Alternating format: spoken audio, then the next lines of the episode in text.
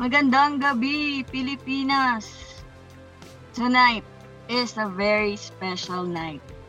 And our episode is special as well. Dahil ang tatalakayin po natin ay isa sa mga pinaka-importanteng issue na kinaharap ng Pilipinas sa ngayon. And dahil special nga ang ating episode, it requires special guests. Ayan. Ano nga ba pag-uusapan natin? Pag-uusapan natin ang eleksyon at kung ano ang role ng bawat isa sa atin sa darating na Mayo. I have here three very special guests, very close to me. Isa, isang educator.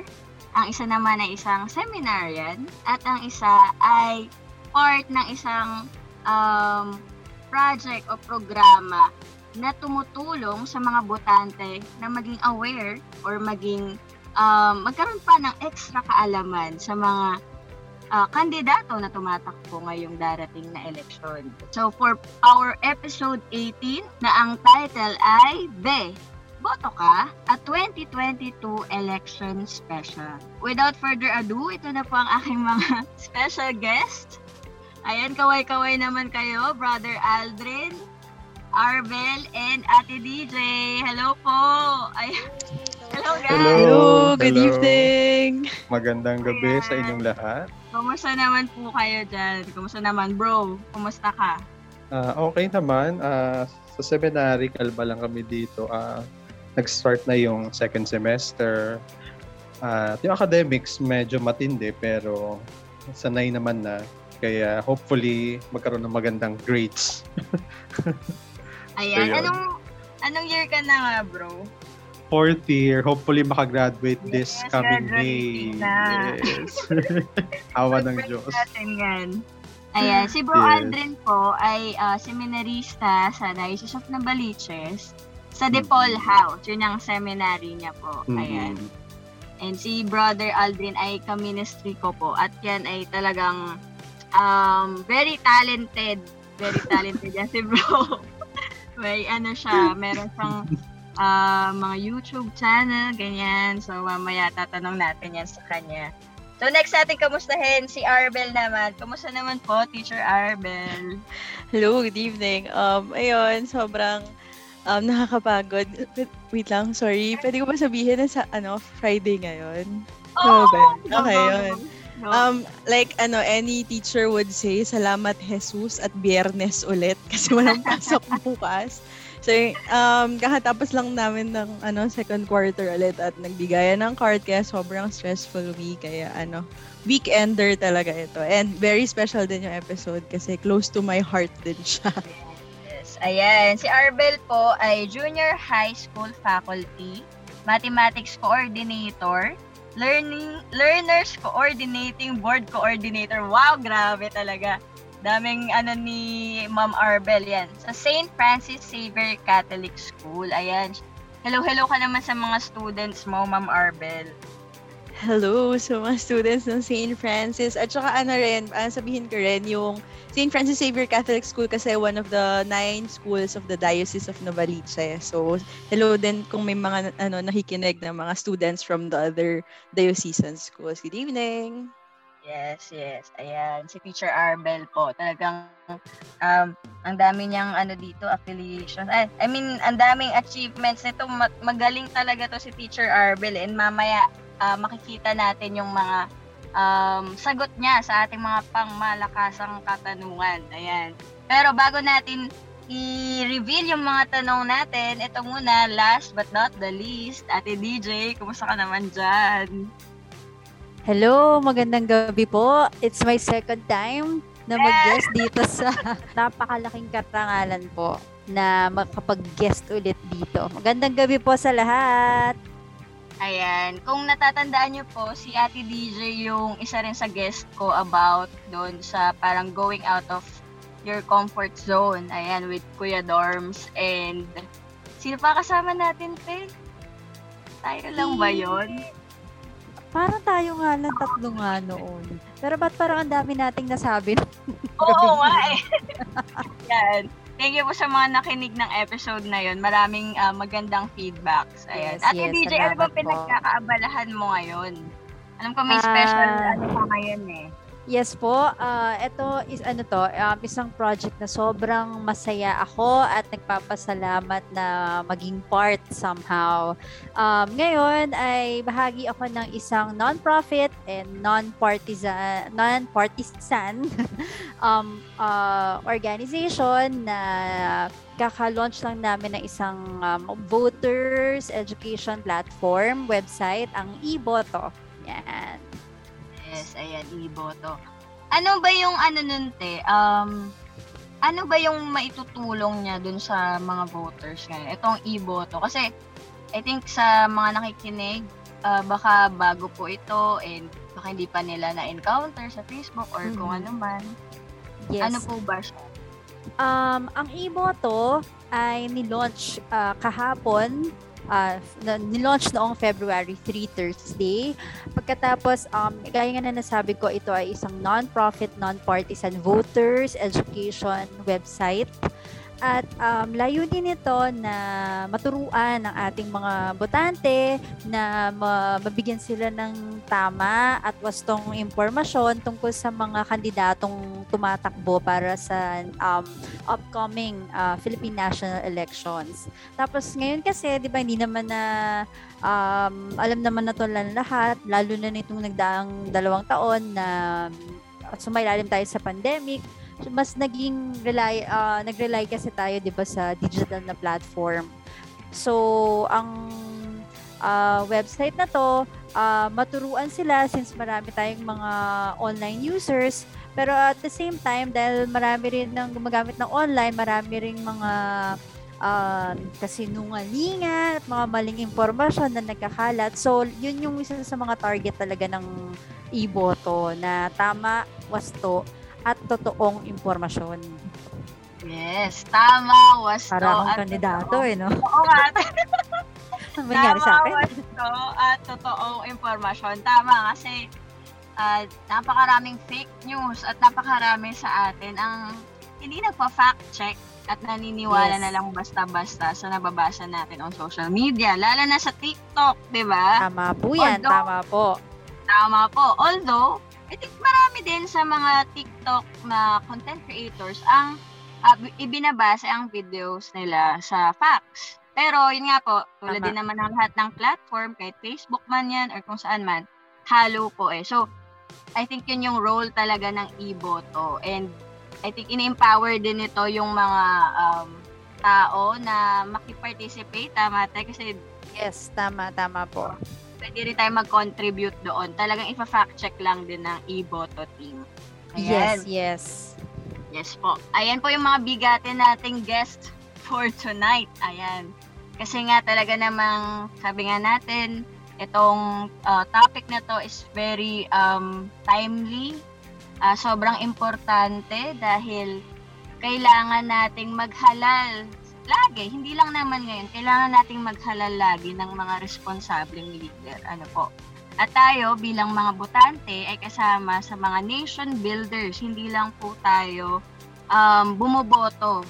Kumbaga, nasa kamay po natin nakasalalay yung ah, magiging bukas ng Pilipinas. Ano po. And so, um, hindi ko na patatagalin pa. Meron po tayong mga katanungan, tatlong katanungan at sasagutin po ito ng ating mga guests para makita po natin yung mga um, ah, ideas nila, opinions nila about it and hoping na tayong mga nakikinig ay ma-enlighten. Hindi lang po kayo, kundi ako rin po ay makikinig sa kanila. Ayan. So, unang katanungan, handa na po ba kayo? Mga, hindi naman to mga ano, pang Miss Universe, pero, well, tingnan natin ang mga sagot po nila. So, number one, kumusta po ba yung love-hate relationship ninyo with the Philippines voting system? Diba, alam naman natin, hindi perpekto ang um, lagay ng voting system, ang election sa Pilipinas. And ano po ba sa tingin ninyo ang common mistakes ng mga Pinoy pagdating sa pagboto? Ayan, sino kaya? Pag, um, I think, unahin muna natin yung lalaki. Bro, ko muna. I- ireleta ko na lang po mamaya. Bro. Oh, sige, Sige. sige. Mm, kamusta ako? May pag ako nakikita ko pa rin na may pag-asa yung ating voting system kasi 'di ba, ngayon digital tayo, gumagamit tayo ng PCOS machine. Talagang kahit ano eh, kahit anong gawin natin eh meron talagang paraan para makapagdaya. Lalong-lalo ngayon kasi at sa mga hacker, 'di ba, ang daming magagaling eh. Hindi natin alam kung paano nila gagamitin yung gift nila sa mabuti. 'di ba? At minsan talaga na mag, madaling masilaw pagdating sa na na-offera na ng something. Pero ako may pag-asa pa din ako na um, yung konsensya ay mangingibabaw bago sila gumawa ng hindi maganda, no? At naniniwala din kasi ako na itong ah, itong paraan natin ng pagboto ay para talagang gift yan eh na no, pwede mong gamitin at pwede mong hindi kasi napakapalad natin mga Pilipino kasi meron tayong 'di ba um, karapatang bumoto. May mga bansang hindi nakaboboto. No? At may mga bansa na talagang ang pagboto ay compulsory. Pag di ka bumoto, eh, isang crime. Pero sa atin sa Pilipinas, hindi tayo compulsory na bumoto. Pero lagi tayong iniinganyo at iniimbitahan na bumoto para din makaisa tayo sa pamumuno ng um, pamumuno ng bansa. No? At sana sa itong gift na ito ay gamitin natin sa mabuti. Kaya yun, pinagdadasal ko talaga na tayong mga Pilipino eh, maniwala pa din sa kabutihan na pwedeng mangyari ngayong eleksyon. At sana, eh, pagnilayan talaga natin yung paraan natin ng pagboto. At sa tingin ko, ito nga yung uh, follow-up question dito sa number one, yung um, common mistake natin mga Pilipino. Ako, kadalasan kasi parang nakikita ko nakulang tayo sa discernment eh ano nga ba yung katumbas ng discernment sa Tagalog? Ito yung malalim na pagkilatis, no? 'Di ba? Araw-araw tayong pumikilatis, no? Isa paraan parang way of life natin yung pagkilatis eh. Kung anong kakainin natin ngayong araw, kung anong susuotin natin, kung maayos ba tayong maharap sa maraming tao. Paraan natin yan. Pero bakit pagdating sa pagboto, eh, yung pagkilatis natin ay hindi ganun kalalim. Yun nga, lumalabas na yung mga terms ngayon na fact check, no? um, fake news, no? Yan yung mga da- mga imbitasyon sa atin bilang mga botante na maging responsable sa mga desisyong gagawin natin at magkaroon ng malalim na discernment. Kasi hindi biro yung gagawin nating pagboto. Nakataya kasi dito yung buhay natin as a Filipino at yung future natin dito sa bansang Pilipinas. Kapag ipagkakatiwala talaga natin sa maling tao yung ating yung ating bansa no na mamumuno. Kaya yun, uh, imbitasyon ko talaga sa maraming Pilipino. Magkaroon tayo ng malalim na pagkilatis sa mga leader na uh, pipiliin natin. Huwag tayong magpabuyo sa mga sabi-sabi or sa mga pagbili ng boto o kaya sa um, mga sinasabi na fake news sa social media. Talagang pumilatis tayo ng uh, naayon sa ating konsensya at naayon sa uh, paraan natin ng pagdadasal. So yun yung akin. Ang galing mo ron, bro. Parang nasa ano lang tayo. Parang we speak lang. Oo, we speak sa Millennial Nights. Pero ang ganda kasi um, I think kapag sinabi mong election, lagi siyang may neg- negative connotation, di ba? Parang laging may negative feeling pag sinabi mong election. Pero yung Mm. ikaw, una mong sinabi pag-asa, 'di ba? Parang very rare. I mean, hindi naman um hindi naman nawawala, pero minsan yung mga Pinoy mas inuuna nilang makita yung eleksyon bilang ah, ito na naman. Parang Mm-mm. gano'n. Parang negative Totoo. feeling po, negative feeling. Pero ang gusto ko dun sa sinabi mo, bro, um, ito ay um, hopeful ka pa rin. Hopeful ka pa rin. Pangalawa, it's a gift. 'Di ba? Mm. Parang rarely natin nakikita na yung karapatan nating bumoto ay isang biyaya, 'di ba? Tama kasi Mm-mm. hindi lahat ng tao sa buong mundo ay nakakaboto. At minsan gusto nilang bumoto pero wala wala sila nung karapatan na yon, 'di ba? And Mm. tayo mga Pinoy Totoo. minsan hindi natin siya pinapahalagahan or ipinagpapalit natin yung biyayan na yon Oo. sa mga- pansamantalang um, kung ano man, ay sabi niyo nga po, suhol o kung ano man, Mm. di ba? Yung Pinagbibili natin yung boto natin and hindi natin siya nakikita bilang biyaya mula sa Mm-mm, Diyos. mm-mm. siguro bro, parang tingin ko lang doon kasi minsan hindi tayo bumoboto kasama si Lord. Parang ganon. Yes, hindi natin, oo. Diba? Diba? Parang, which will, ano, lead us doon sa third point mo na hindi tayo kasi nagde-discern. Hindi Mm. tayo kumikilatis ng malalim.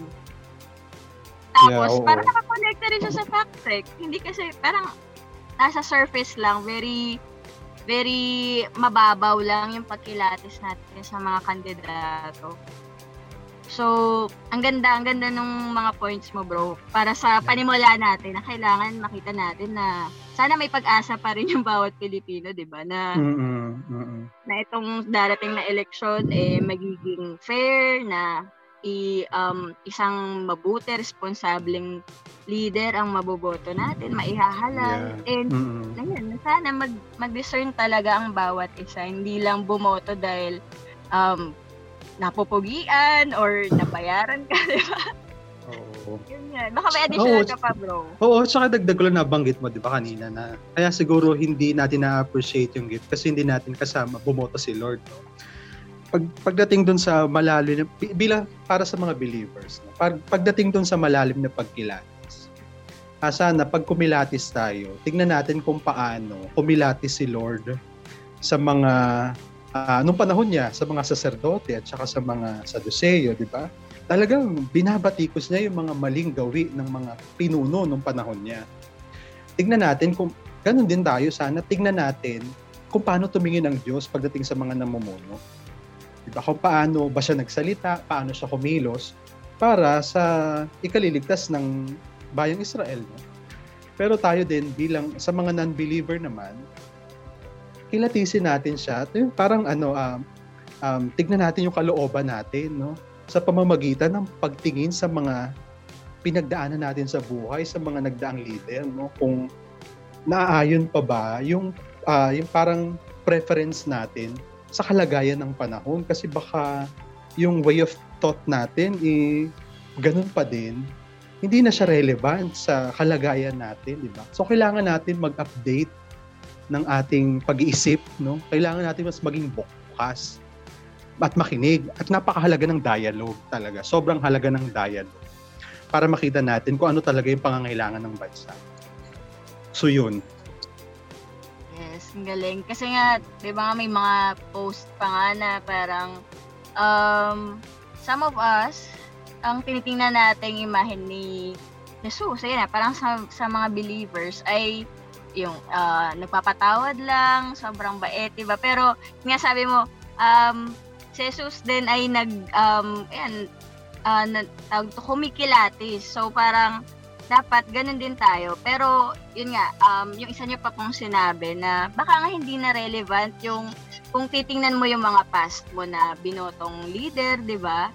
Hindi naman tama pala para sa sa posisyon, di ba? And I think hindi naman hindi naman nakakabawas ng pagkatao na aminin natin na nagkamali tayo. I think Oo. di ba? May yung iba kasi ayaw ayaw um, aminin eh na baka mali nga yung napili ko, di ba? So hindi naman siya talaga nakakabawas. And di ba, matutulungan pa nga natin yung bansa natin na umangat, di ba? Mm-mm. Ang ganda nun bro ah, bilang panimula. Si Arbel naman Thank kaya, you. Arbel. Ayan, sige. Thank you bro. Grabe, what a start. Bigla ka na pressure. Very ano Kaya pala. si bro Aldrin eh. Very reflective pala. Grabe.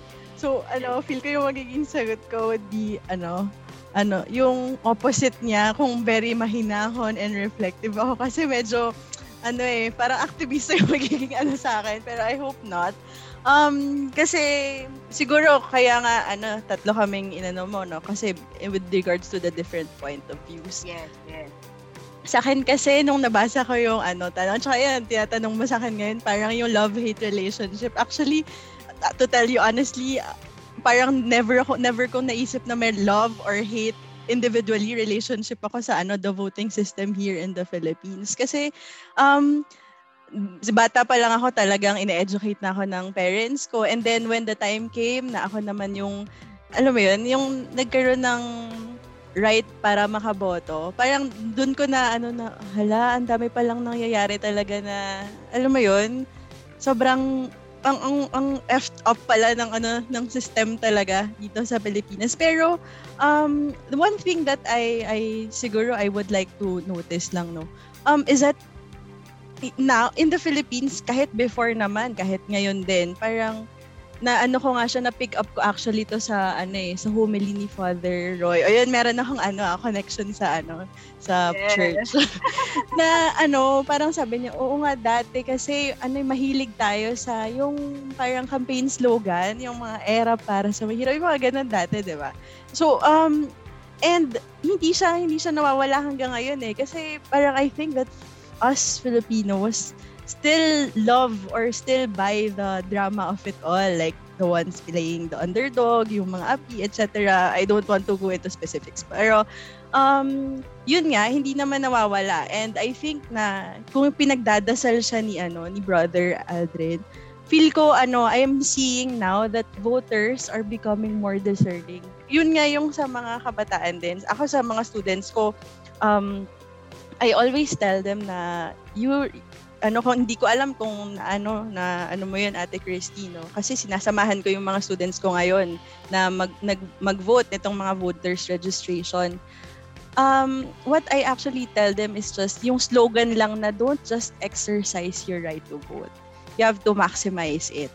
So um yun din yung yung ano yung sagot yung sagot ko sa mga common mistakes na sinasabi mo kanina. Yun nga yung we we love the drama of it all. Pero if you take a look closely ngayon parang mga book book na yung mga ano yung mga voters natin na meron tayo I I think medyo answered prayers na may, may meron ng meron ng percentage na answered prayers na voter uh, voters now are becoming more critical and more discerning. Yun nga yung sabi ni Brother Aldrin.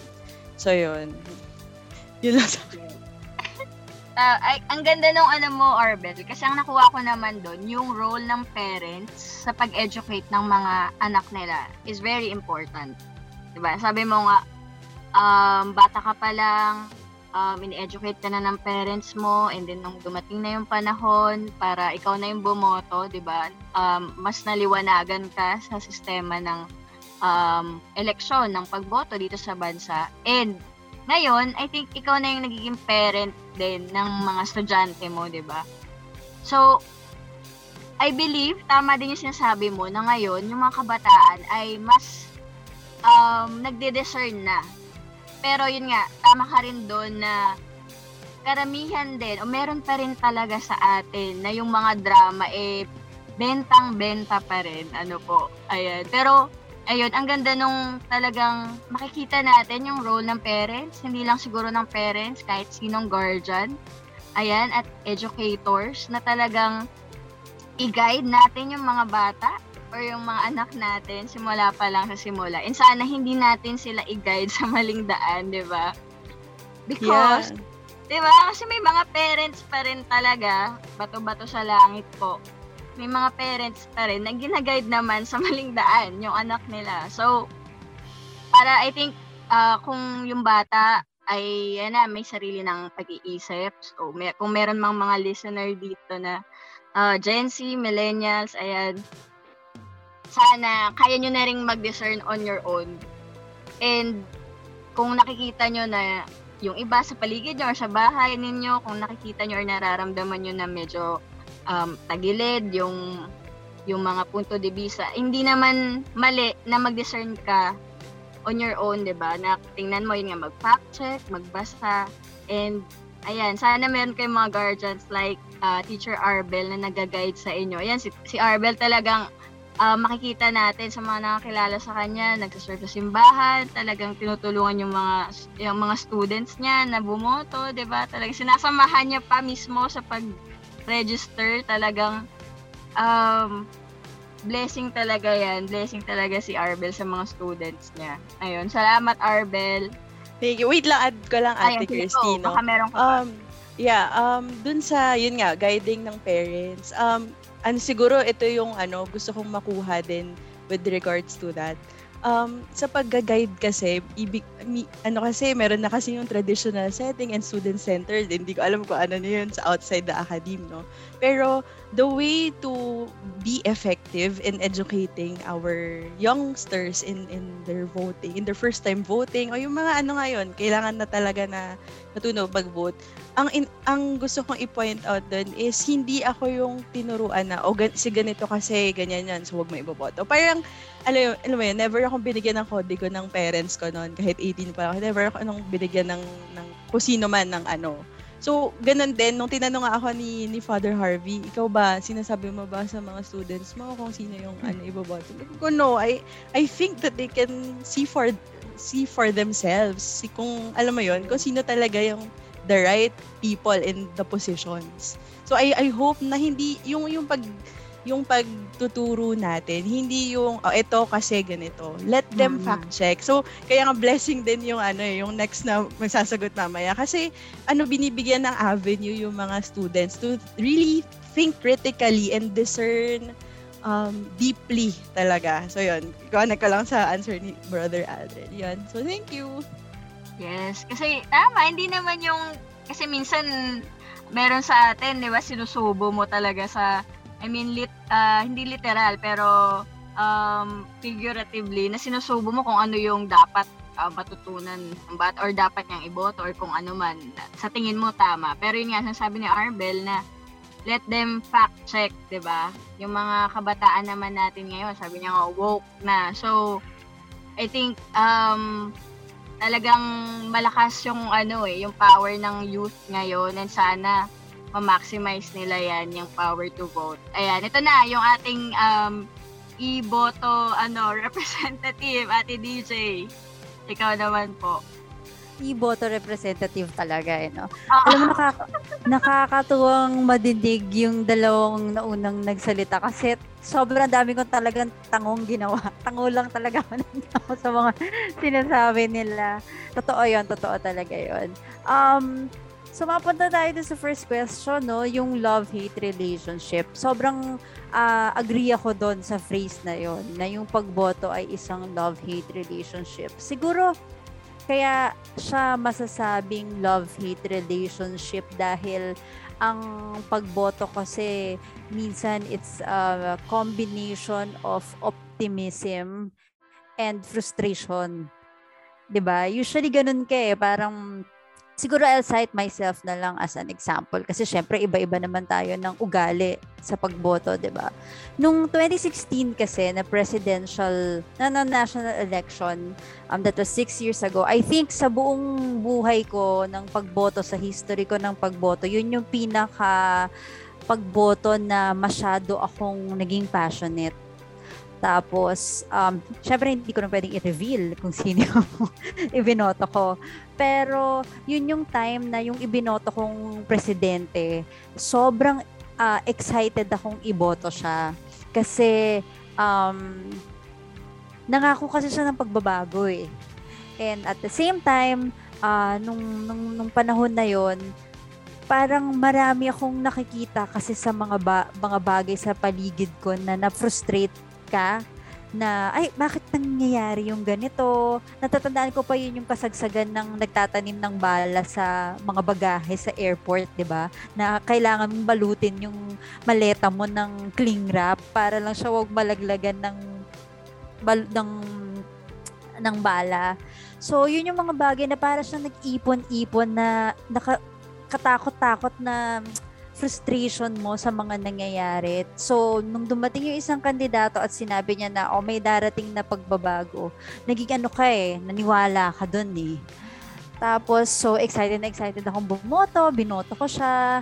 Tapos, hopeful ka, optimistic ka, hinihintay mo yung pagbabagong dumating. Tapos, pagkaraan ng ah, halfway ng kanyang termino, na-realize mo na, teka, parang ano ha, parang may mali. Parang, hindi ba sa parang may mali, pero parang, sa, sa term ngayon, parang nabudol ako ah. Di ba? Uso ngayon yung term, parang nabudol ka. Parang nabudol ako. Nabudol talaga ako sa kanya.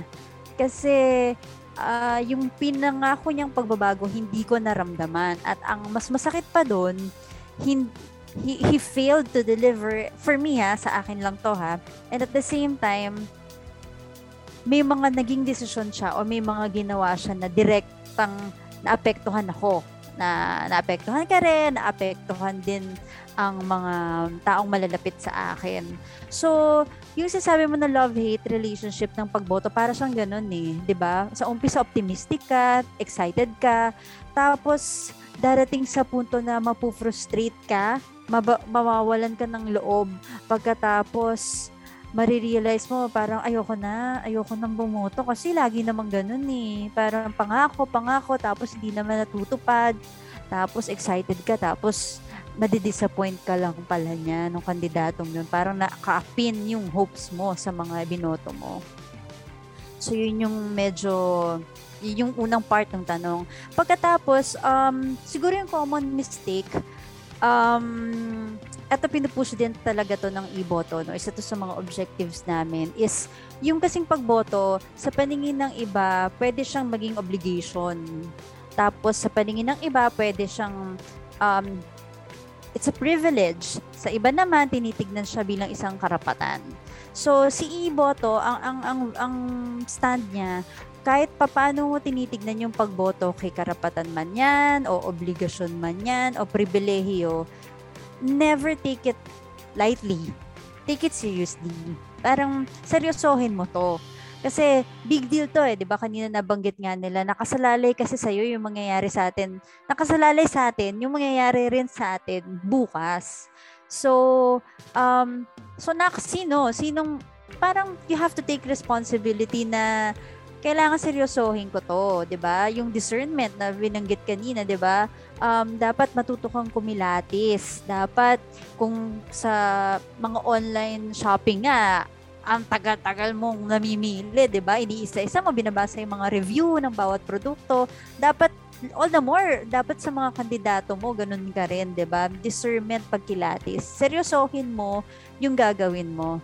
And and siguro kahit na love hate siya, sa bandang dulo, piliin mo pa rin na doon ka pa rin sa love na part, 'di ba? Kumbaga, wag mong alisin yung optimism mo, yung yung hope mo para sa bansa, para sa bayan kasi para naman talaga to sa ating lahat.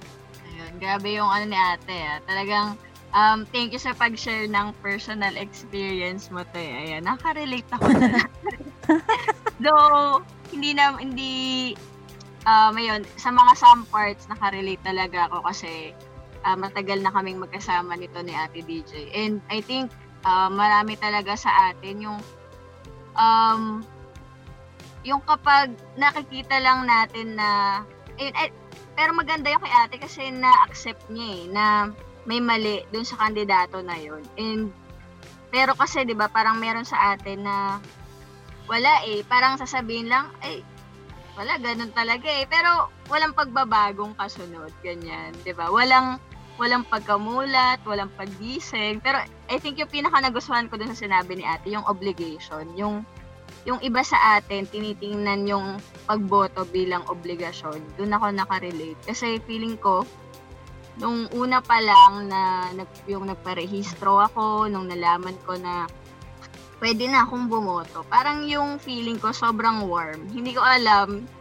Um, hindi naman ako, siguro parang ganun kay Arben, nasasabi niya na may pagka-activista, ganyan, na parang sobrang passionate ka pagdating sa bayan, ganun, na parang iniisip mo na bawat bawat eleksyon, hindi, kailangan ilaban natin to, ganyan. So, naka-identify ako doon na sa sinabi mo ti DJ na yung, yung eleksyon, yung pagboto ay para sa iba ay obligasyon. And yun nga, sabi nyo nga po, sana tinitake natin seriously itong pagboto, yung karapatan natin na bumoto. Kasi nga, di ba, parang, ewan ko, siguro yung iba sa atin hindi talaga hindi nakakapag-discern. Yun nga, grabe yun yung word natin for the night, discernment. Or hindi nagtitake time para mangilatis ng kandidato. I think yun din yung kulang sa atin And hindi natin tinitake seriously. Ayan, sabi nga ni Ate DJ, hindi natin siniseryoso yung pagboto. Yung iba sa atin, um, tinatamad magperehistro. Diba? Yung iba sa atin, ang iniisip lang, di, ganyan naman lagi yung ano, yung eh, election. Eh. Wala, wala namang mangyayari sa sistema natin sa Pilipinas eh. Pero yung iba naman sa atin, nagigising. at nakikita yung role niya, 'di ba? Role niya bilang Pilipino. Sana ganun tayong lahat, di po ba? Ayan, grabe, first question pa lang yun, ha? First question pa lang yun, guys. Medyo Init na talakayan. Mainit na talakayan, ano po, kasing kat, Totoo. katulad ng mga forums na. Ayan. So, ito na po ang second question. Ano po, unahin na natin si, ano, sino naman? Si Arbel naman siguro. Ayan. Unahin natin muna yung dalawang babae. Ayan. Ito, Arbel, ah, ano ba yung nakikita mong pagkakaiba dun sa um, kung paano tayo bumoto noon sa kung paano na natin ito tinitingnan sa ngayon yung ating pagboto. And sa tingin mo bakit ah, kung may pagkakaiba, sa tingin mo bakit ah, nagkaroon ng pagbabago? Ayan. Ayan. Um, alam mo, ate Christy, pag na ano ko yung ganyan difference ng noon at saka ngayon, parang I always blame it sa ano sa technology. Kasi 'di ba meron na tayong bansag ngayon na millennials, Gen Z, ano ba 'to yung ano baby boomers, 'di ba? And yung difference para sa akin ah, yung difference came about yung sagutin ko na yung ano, yung yung follow-up question, no? parang came about from the reason yun. Kasi meron meron ng ano eh, meron ng bagong innovation, meron ng bagong something, pero may mga taong ayaw pang mag-embrace. Parang ganun, may, may ganong difference kasi may ganun, um, meron ngang ano, may mga tao parang sarado yung isip. So, um, sabi ko nga kanina, no, upon my observation, yung mga bata kasi ngayon mas woke. And sadly, um, meron din mga elders, mga ano ba to, ano ba yun, yung mga kaedara ng mga siguro parents natin na meron sa kanila that are embracing these changes. Alam mo sa ano namin, parang i-connect ko siya sa ano eh, sa situation namin as teachers ngayong pandemic. Like, um, when the ano to, when the pandemic started, lahat kami parang, oh, magkakapag-work from home, alam mo online, blah, blah, blah. So, yung mga kaedad ko, ano sila na, ah, ano, new things. Kaya, ano na, let's embrace it. Okay, ano, kailangan natin mag-stream, ano, Zoom, kailangan natin OBS. Tapos, nandun yung mga faction naman ng mga, ano, season teachers na, hala, paano yan? Hindi, ano, traditional, ganito gagawin natin. So, alam mo yun, nag- nagkaroon ng ganong pagkakaiba. Tapos, syempre, naging ano siya, parang naging hindi united yung yung yung school nat, yung school namin. Parang ganon. Siguro nangyayari din siya sa ibang school. So yun yung nakita ko na ano, parang pwede kong maipattern or maiparallel dun sa differences on how we vote, vote in the previous years and now. Kasi ngayon, yun nga eh, yung word of the night natin is discerning. Meron kasi talaga na gustong alam mo yun, who are really trying to embrace that change and are really trying to discern. Meron yung iba na, hindi, kilala ko na yan. Sila ganito, ano, ganyan, ganito sila. I, I still trust them. So, y- yun, yung, yun yung nakikita ko na ano, na reason kung bakit ganito ngayon. Kasi may mga tao na want to free themselves kasi nakita talaga nila eh kung ano yung sabi nga ni Ate DJ at saka sabi mo rin, 'di ba? Meron silang ano, nas, alam na nilang na-scam sila. So they want to ano, embrace change. They, pero may iba na hindi ko alam. Siguro hindi ano, I, I still believe in them kasi ganito ko sila kilala from the previous years. And I hope na yun nga, uh, still um siguro what we need now is not just to educate educate educate our youth pero we also need to educate even yung mga season voters na natin yun so yun lang Yes, ang ganda nung uh, nirelate mo yung technology sa ano ah, sa change talaga ng change of mind, 'di ba? Parang gano'n, parang um new point of view, 'di ba? Kasi tama naman dati kasi 'di ba, hindi pa tayo naka-picos machine, ganyan. Sulat-sulat tayo sa balota, ganyan. And ngayon, um, yun na, picos na. In- in-embrace naman natin kasi no choice tayo, hindi tayo makakaboto kung ano, kung hindi natin i-embrace yung pagbabago na yun. And ganda kasi naipasok mo nga na sa isang sa bawat pamilya kasi syempre meron tayong elders, merong mga bata and hindi tayo pare-parehas ng pag-embrace dun sa pagbabago minsan. And I think um tama uh, pasok din 'yon sa kumbaga sa pag-change of mind kapag nakita mo na yung kandidato na dati mong um, sinusuportahan eh hindi na effective ngayon. Will you embrace the fact na for example na hindi na talaga siya effective or magkikling ka ba doon sa paniniwala mo pa rin na hindi, hindi, hindi, kilala ko yan eh. Ano lang yan, um, nagkamali lang, kaya niya pang magbago, di ba? Ang galing nun kasi talagang tama may change of, sa technology pero yun nga kailangan nating embrace and ngayon ba sitwasyon ngayon at sa mga previous years yung mga pagkakamali mga nakita mong hindi na dapat uh, na-embrace mo ba siya in a way na talagang mas nagiging uh, mapagkilatis ka na ngayon, mas maging mapanuri, 'di ba? Yun yung nakuha ko doon sa iyo, Arvel. Ayan. Ikaw naman, Ate DJ. Ayan, Ate DJ naman. Ulit, last natin si Bro last, last naman ngayon sa ano. um, hello? Dinig ba ako? Klaro naman? Yes, eh. Yan. Um, siguro yung sa mga pagkakaiba, um, kung mapapansin nyo ngayon, dati kasi, siguro ngayon kitang-kita mo ang pagkakaiba kasi marami tayong mga restrictions, 'di ba, given the pandemic. Kasi dati talaga once na nag-start na yung campaign period, makalat 'yan, makalat at saka maingay. 'Yan kasi um, daming dikit-dikit sa mga pader, 'di ba? Pati poste, lahat ng pwedeng dikitan ng mukha ng kandidato. Ah, uh, talagang didikitan talaga nila yan. Buti nga ngayon medyo nag-evolve na kasi iniwasan na nila yung, dikit-dikit sa pader. Puro pa tarp na, 'di ba? Eventually yung naging tarp-tarp na siya. Tapos nung mga bata-bata pa nga ako, ano pa nga sila eh, yung namimigay ng mga pamaypay, nagbabahay-bahay, shake hands, shake hands sa mga kandidato, ganyan. Siguro ngayon, syempre, magbabago yan kasi nga yung distancing, so mababawasan yan lalo. Um, nag-start din siguro yun ng 2016, 'di ba? Na medyo umarangkada yung um, online, yung digital platform kasi nung time na yon maraming mga kandidato na discover nila yung power ng pangangampanya online. Kasi, do syempre, nagre-rely pa rin sila sa traditional, ano, yung mga commercials nila, sa on-air, ganyan. Pero, nagulat sila na nakakapagpanalo ang mga kampanya online lang, yung Facebook lang, ganyan, mga Twitter, Twitter, mag-trending, trending.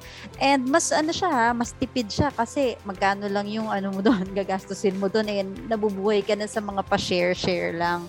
So, yun din yung nabanggit kanina ni Teacher Arbel, di ba, yung technology. Tapos, um, kaya lang, syempre, uh, yung pagkaka-introduce sa atin ng technology, technology, marami ring mga bagay siyang mga insights eh na nilabas. Kasi sabi nila, ngayon kasi, um, hindi mo na basta-basta pwedeng ikahon yung identity or yung profile ng bawat isang botante. Um, meron kasing pag-aaral, recently lang yun, nabasa ko siya. Sabi kasi nila na um, the people who voted for President Duterte in 2016, a lot of uh, Filipinos assumed, 'di ba, na ang nagpanalo sa kanya ay galing sa mga uh, mas mababang uh, social classes like yung DE, 'di ba 'yan. But surprisingly, according to a study, ang nagpanalo sa kanya ay nanggaling sa ABCD. 'Yun ang mga supporters niya. So, parang tayo nag nag-iba ang ano natin, para nag nag-iba nag-iba eh, 'di ba? Hindi mo na pwedeng sabihin na porke mahirap ka, boboto siya sa isang pres, uh, kandidato na pro-poor. Pagkatapos may isa ring pag-aaral na nagsabi na wag mo na raw gagamitin yung term na bobotante. Dati kasi ano yun, yung mga panahon ni ERAP, sabi nila yung mga boboto raw kay ERAP, mga bobotante. But hindi rin yan totoo. Kasi ang paggamit ng term na yon masyado mo siyang ina-associate sa social class which is mali nga. 'Di ba? Paano kaya, paano ka ba naging bobo? Pag mahirap ka ba, bobo ka ba? Pag mayaman ka ba, hindi ka na bobo? So, yun, nagbago din yung ganung profile. Tapos, at the same time, um, nag, nag, nag ano rin sila na sinasabi nila na kapag may edad ka, matalino ka kasi may experience ka ka na eh, di ba? Parang hindi ka na, na, na, na, nakita mo na siya in the past, hindi mo na siya uulitin ngayon. Pero through technology, sa digital, mga social media, nalaman mo na mm, marami pa lang, may edad ang na, uh, naniniwala sa TikTok, mas madali silang nasusway sa fake news, 'di ba? So siguro yun yung mga differences na napansin ko sa dating way or um, uh, ugali natin, attitude natin sa pagboto noon at saka ngayon. Yes, tama yun. Ang ganda ng galing nung nasabi mo na talagang ngayon, yung ads, uh, may ads na tayo, di ba? Dati, isipin mo ba dati na yung pangangampanya talaga ng mga uh, true ads, di ba? Ngayon, kasi very, ano na tayo, very techy, ayan, social media age, the rise of social media, ganyan. And dati talaga iniisa-isa ng mga bot, uh, ng mga kandidato yung mga bahay, yung mga Although ngayon ganun pa rin naman pero dati I think mas ano yon uh, mas um, yun yung ginagamit ng mga kandidato para makilala sila pero ngayon talagang mas gumagastos sila sa Facebook ads, YouTube ads, yes, yes, yes. yan, TikTok, eh, kung ano man. Kasi nga, iba yung kapangyarihan ng social media. And tama yung mga sinabi mo tayo ng mga um, mga studies, talagang ang daming studies na nagpakita na may itong mga uh, previous nating mga uh, candidates eh naipanalo dahil sa paggamit nila, matalinong paggamit nila ng social media, 'di ba? And yun nga, I think maraming nabudol noon sa ibang mga kandidato and hanggang ngayon dahil nga ayun yung ating word of the night, di ba, nakulang tayo sa discernment. Kung ano yung makita natin, pinaniniwalaan natin. And I think yun yung kailangan nating buwagin or yun yung kailangan nating baguhin, di ba? Kasi nga, sabi nila, don't take, ano daw, social media seriously, ganyan-ganyan, or kung ano man. Pero, ayun, kasi very prone ang social media na mapuno ng fake news, 'di ba? Kasi hindi naman 'yan talaga educational sobrang educational platform. Although merong mga creators na talagang ginagamit yung kapangyarihan nito to to really to genuinely educate people. Pero yun nga, sobrang prone siya talaga na maging tahanan ng ano, fake news, ano po. And ayun, tama yung sabi ni Ate na talagang grabe yung studies na yan, nabasa mo talaga yun, ha, na yung classes, ayan, and yung mga terms natin na bobotante and all, di ba, parang, um, ano talaga eh, talagang hindi, hindi na talaga katulad dati na sasabihin na, ah, ito, action star, kaya binoto yan ng mga, ano, ng mga class E, class, Oo, ano. oo, oo, oo, oo. Wala nang ganon, kasi, yun nga yung mga studies talagang makikita mo na kahit mga class A, mga upper class, Yes. mga uh, rich, ganyan, mga 1%, yes, mga 1%. yan. Wala eh, hindi natin pwedeng ikulong yung uh, social class sa kung ano yung parang um, kandidato na parang nire-reflect nila or yung tingin mo na um, ka-level, di ba? Parang medyo discriminating nga yun pero ayun nga ang katotohanan po eh wala po sa social status yan talagang sa discernment sa pagkilatis po Yes. yan mga kapatid kababayan ayun At Ako may saka Christine. No, Oo, Tego. singit lang din ako, singit lang din ako. Kasi eto naman, napanood ko siya sa isang interview naman sa um, yun, sa, sa ANC actually. Tapos merong isang in- uh, um, at, uh, professor from the Ateneo na um, I think tinuturo niya is political science, kung ako nagkakamali. Sinabi niya rin na um, kasi 'di ba tayo ngayon, ang lagi natin sinasabi bumoto ka, ang kabataan, ang pag-asa ng ating bayan, yung mga young voters. Sabi niya, I think, sabi niya, he thinks it's about time na baguhin yung ganung klaseng mindset. Kasi, maka masyado kang nagtitiwala sa kabata, sa mga batang botante. Na parang when you address voters, huwag kang mag, masyadong magkaroon ng weight dun sa mga batang botante. Kasi, um, kadalasan nagiging biktima rin kasi ng misinformation or um, yung yung kahit yung mga nakatatanda. So when you address voters, address mo lahat ng edad. G- ganun yung sinasabi niya. Wag wag kang laging masyadong nakaangkla dun sa mga bata. Dahil kailangan mo ring turuan kahit na yung mga tamatandaan na and ilang beses na silang bumuboto. Yes, te. Kasi nga, parang siguro din, kaya rin siya naging mali in a way. Kasi parang pinuput mo din siguro, pwede mong ibigay yung blame sa mga bata pag ano, pag nagka, uh, nagka leche-leche or kung ano man. Kasi sinasabi mo na um, nasa kabataan yung pag-asa ng bayan. Parang nasa kabataan lang, ganyan. Kahit na kahit na marami din ngang matanda na talagang hindi naman Yes. Ng tama, di ba? Parang yes, tama, tama. nagigets ko po yung ano no, na talagang siguro ah, mga botante as a whole, wag ayun, eh, although talagang napakalaki ng um, ng role ng mga kabataan, I think um, pantay-pantay tayo, lahat ng Yes. botanteng Pilipino, pantay-pantay ang um, ang tungkulin, ang responsibilidad po. Yan, sa bawat eleksyon na dumadating sa sa atin, 'di ba, sa bansa. Ayan. Thank you, Perfect. Ate Mildred. Galing mo, Perfect. Christy, tama. Ayan, si bro naman, bro Aldrin. Yun, parang wala na akong masabi. Very relevant na yung kanilang mga sharing. Pero ah, maganda kasi talagang binigyan natin din dito yung social media.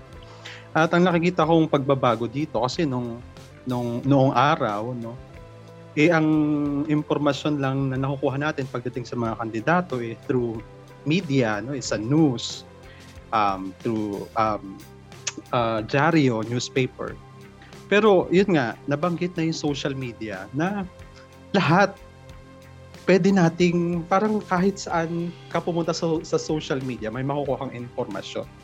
Kaya lang, with uh, putting social media in pedestal, ang problema, um, kung noon, mga news anchor, mga mga news writer, yung mga pinagkukunan natin ng informasyon, with the social media, lahat tayo gustong makialam, no? Nakikialam na, no? lahat tayo bumoboses. Kaya lang, nakalulungkot dahil lahat tayo bumoboses, lahat tayo nakikialam, grabe din yung conflict, no? At nakikita talaga at mararamdaman mo talaga yung conflict sa social media. Mag-post ka lang ng um, kandidato na gusto mong suportahan. Mama, talagang dudumugin ka na ng bashing, ng comments, i-unfriend ka, ipablock ka kasi hindi kayo pareho ng reference ng friend mo sa social media. Grabe ang conflict talaga. Hindi mo naman sila inaano. Or minsan hindi mo nga inaano yung kandidatong ah, sinusuportahan nila. Mag-post ka lang ng mag- magandang ah, kalagayan ng or magandang profile ng kandidato mo, magko-comment na agad sila ng hindi maganda. Nakalulungkot kasi dumating tayo sa ganitong point na yung social media hindi natin ginamit sa tama. No talagang napakalaki ng kinalaman ng social media sa conflict na nangyayari sa atin. No? At nakalulungkot yung part na yun. Ang dami na rin fake news na kumakalat. Ah, kaya nga, ang problema talaga kapag kulang tayo sa discernment, eh talagang madali tayong mabubuyo sa maling impormasyon. At kapag madali tayong mabuyo sa ganitong mga bagay, eh, lagi tayong makikialam lang. No? Ang ah, ang synonyms na naki- makikialam is manggugulo lang, interfere, no? Panggulo ka lang, ang ayos-ayos ng sistema, tapos bigla kang makikialam, ayos-ayos ng usapan, biglang may makikialam, biglang may bumoboses, no? Um, ang problema rin sa mga bumoboses, minsan eh, hindi naman talaga sila magsisend ng message or mag engage sa dialogue. Gusto lang talaga nilang magsalita pero wala naman talagang sinasabi, kulang din sa gawa, kulang sa integrity. No? Ah, so yun, sana sa pagkakataong ito, matuto tayong makita kung ano yung pinagkaiba ng nakikialam sa may pakialam.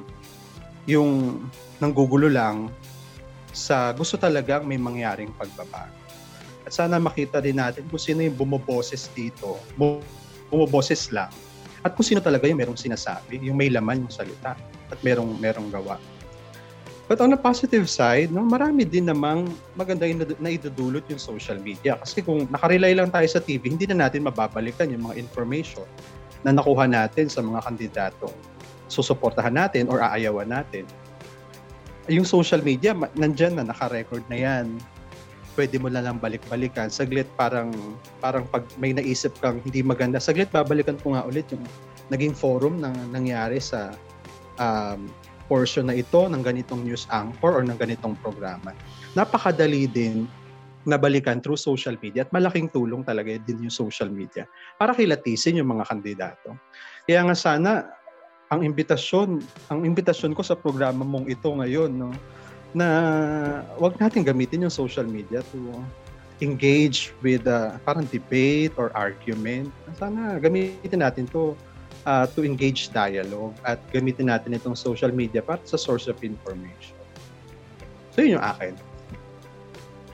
Ganda nun bro ah. Sabi mo, naubusan ka na. Dami mo magandang points ah. Ayan. Kasi yung una kong nakita doon, um, yung sabi mo nga na tama. Dati kasi talagang yung mga journalist, Oh, ayan, yung news journalist. Mm-mm. ayan, newscasters, sila yung source talaga natin ng news. Kumbaga, Mm-mm. um, ah, wala pang social media, talagang sa balita tayo nakabase, sa Mm. dyaryo, sa radyo, 'di ba? Sa Yes, oo. AM, ganyan, sa mga programa sa umaga, sa balita. Pero ngayon, meron na tayong mga influencers, meron tayong mga content creator. Yeah, that's the term. minsan, yes po, 'di ba? Na parang yung impluwensya nila eh mas binibigyan pa natin ng halaga kaysa sa mga mensahero ng katotohanan, which is the journalist talaga. Dahil yun naman ang trabaho talaga ng mga journalist, ng mga journal. Diba? Pero, ayun nga, I think merong issue dyan dati na um, dahil sa social media, para nagkaroon ng study na dahil sa social media, nagkakaroon ng fine line dun sa um, yung pagiging uh, part ng pagiging journalist at saka yung alam mo yun, yung katotohanan nagiging blurry kasi yung mga tao, yung yung trabaho ng mga journalist minsan inaangkin ng mga influencers, 'di ba? Which is hindi naman talaga sila um, legit. Kasi mga journalist syempre ah, nag-aral, talagang nagpakabiyasa, talagang yan ang kanilang profesyon. Pero yun nga nagkakaroon ng fine line, nagkakaroon ng uh, uh, blur doon sa katotohanan. Pero I think depende rin yun sa nagko-consume. Kasi yun nga sa consumers tayo mga consumers ng um, ng message 'di ba? Parang ah, communication na na to na tayo yung kumukonsumo ng ano ng impormasyon. So depende rin talaga yun sa atin as consumers sa social media kung sino yung paniniwalaan natin. Pero yun nga nagkakaroon na ng blurred lines kasi minsan parang mas matapang pa magbigay ng pahayag yung mga influencers. And um, sad to say, ang iba sa kanila, eh, yung influence ba na nabibigay, eh, hindi tama, 'di ba? And tayo naman, nagpapasway naman tayo dun sa mga influencers na to, 'di ba? Hindi natin dinidiscern kung ang influencer ba na to eh dapat pakinggan. Ayun nga, sabi nga ni brother, Mm-mm. kung nanggugulo lang, 'di ba? Parang nanggugulo lang ba? And um marami pa rin talaga sa atin lalo na ngayon ayun nga naniniwala sa um yan, sa TikTok, 'di ba? Yung sinabi, lagi nating sinasabi na grabe yung impluwensya ng TikTok ngayon. Talagang ano eh, kakaiba eh. And kapag hindi ka nag-fact check, talagang mabibiktima ka, mas scam ka, mabubudol ka, 'di ba? And yun nga, isa pa dun sa nagustuhan ko sa'yo, dun sa sinabi mo, brother, yung um, nagkakaroon ng sobrang daming conflict. I-unfriend ka, i-unfollow ka, eh, wala ka Sobra. Naman, diba, wala ka namang ginagawa, um, aawayin ka, parang, ang lagi kong inaano dyan, kung ikaw, um, naaapektuhan yung pagkatao mo ng kandidatong gusto mong iboto, anong sinasabi nun tungkol doon sa kandidato na yun, di ba?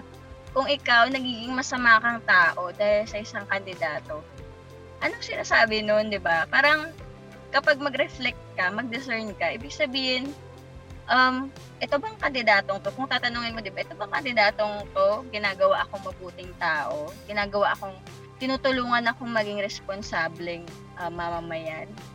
Ini-inspire akong um, gumawa o maksyon para sa bayan. Di ba? Kung hindi, baka may mali. Parang ganun yung lagi kong sinasabi. Kasi simple action sa social media, yun nga sabi niyo, sabi mo brother, sa pakikipag-away, 'di ba? Ano bang sinasabi nito sa atin bilang botante? At anong sinasabi nito tungkol sa kandidato natin, 'di ba?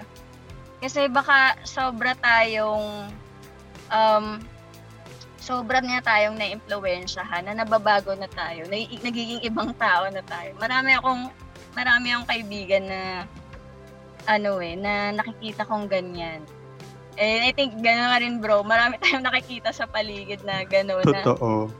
Sobrang na-influensahan na ng mga kandidato nila, 'di ba? And Mm-mm. sana hindi tayo sana hindi tayo mauwi sa ganun. Pero sad to say Yeah. nga, 'di ba? Sabi ni bro, talagang sobrang toxic 'yon. Ang toxic minsan ng social media dahil sa mga bangayan, dahil sa mga kandidato. Yeah. Ay, baka may At sa- dadagdag ka pa. Oo, tsaka isa pa, napansin ko din sa social media ngayon, no? ay sa social media, sa paraan ngayon ng ah, pagkilatis ng mga botante or kaya kahit mismo yung mga nag, nag, nag mga tumatakbo, hindi objective. Hindi na tayo, hindi, hindi na nagiging objective yung pagtingin natin. Kasi unang-una, ang ginagawa natin, instead of ano maging maayos yung argumento, maging intellectual yung argument, ang titingnan natin yung kasiraan ng isang tao. Minsan nga yung itsura, di ba? Yes. Na pipintasan natin yung itsura. Di ba? Na pipintasan natin yung kasalanan. Yung, hindi. Titignan natin yung parang mga, ano yung parang kapansanan, di ba? Titingnan natin yung kapansanan. Yun ang nagiging paraan eh, para talagang siraan yung iba. Hindi objective eh. Pangalawa, parang tinitira natin pagdating sa emosyon. Kasi alam natin kapag pinairal natin yung emosyon, kadalasan yung mga desisyon natin mali. At doon tayo tinitira ngayon eh, ng mga kandidato sa emosyon eh. Ah, para piliin natin sila. Minsan talagang magdadrama at talagang gagawa kung, kung ano-ano eksena para lang talagang iboto sila.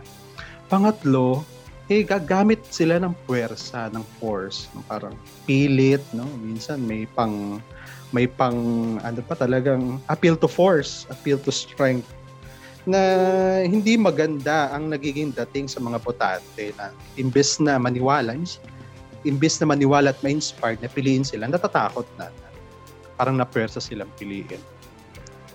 At minsan nga tinatakwil pa, di ba may mga kamag-anak na isa lang yung isa lang mag-conflict, eh, parang isa lang yung mag magkaroon ng ibang preference sa kamag-anak, eh talagang minsan tatakutin na itatakwil. So, hindi maganda. na. Oo, inaaway-away. So yun, sana maging objective tayo sa pagtingin, tingnan yung pag-background check, yung profile talaga ng kandidato. Yes, ayan, tama. Kasi yun nga, di ba? Parang minsan, parang ano eh, um, lalo na yung maganda yung sabi mo bro tungkol sa pamilya, na minsan kapag ikaw lang yung ah, nag-break kunwari ng cycle or ng talagang paniniwala ng buong pamilya, minsan ano, taas kilay na sila sa'yo, ganyan, di ba? Parang minsan it can make or break a family talaga. Pero Mm. ayun, depende rin talaga sa ayun, kung ta, um, yun nga, sabi niyo maganda yung dialogue talaga, yung diskurso na um, medyo hindi siya laging o normal sa isang Pilipinong pamilya, pero maganda siyang simulan siguro sa ngayon na talagang yung open discourse, yung talagang um, pakikinig sa bawat isa healthy conversation, 'di ba? Na hindi natin sobrang na-achieve sa social media. Sana kaya natin siyang gawin sa loob ng pamilya or ng yan, kung ano mang relationship sa kaibigan, kapatid, 'di ba? Na maging open sa healthy uh, discussion. And sana i-practice din natin sa social media. Sabi nga nila kung ano yung ginagawa mo, kung paano ka mag-post sa social media, kung pang-aaway lang ba yan o ano, nire-reflect niyan din yung kandidato mo, di ba? And kung gusto natin na um, ipanalo yung kandidato natin sa mabuting paraan, dapat nire-reflect din niya yung actions natin, di ba? Hindi tayo yung um, hindi sana tayo yung um, nag engage sa ano sa toxic conversations na talagang sabi nga ni bro eh ah, nanggugulo lang ganyan na parang wala namang pinapatamaan pero biglang mga away. Sana hindi tayo ganon di ba? So ayun grabe. Napakaganda ng mga insights natin. Uh, insights ng mga guests natin. Ano po? Pero ito na ito na yung ating third question. And I think ito yung um, uh, invitation natin sa mga listeners. Iwan po natin na uh, mensahe sa kanila in relation to the coming election. Ayan. Um, ano po ba yung uh, bakit what is the importance of choosing a good leader, a good responsible leader? And ano yung um, mensahe mo mensahe mo sa bawat botante, sa bawat Pilipino, sa buong bansa, if ever, yan. Kung ano man sino mga nakikinig, ayan.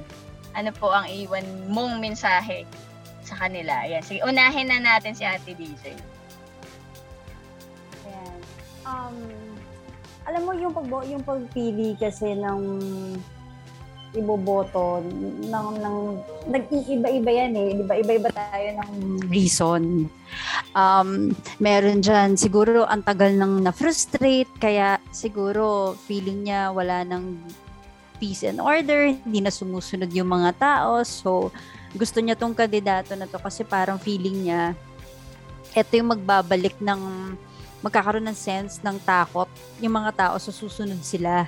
Ganon. So, iba-iba tayo eh siguro sa akin, ang ang unang-una ko palang gusto sabihin, um, hanggat maaari, don't cancel family, don't cancel friends.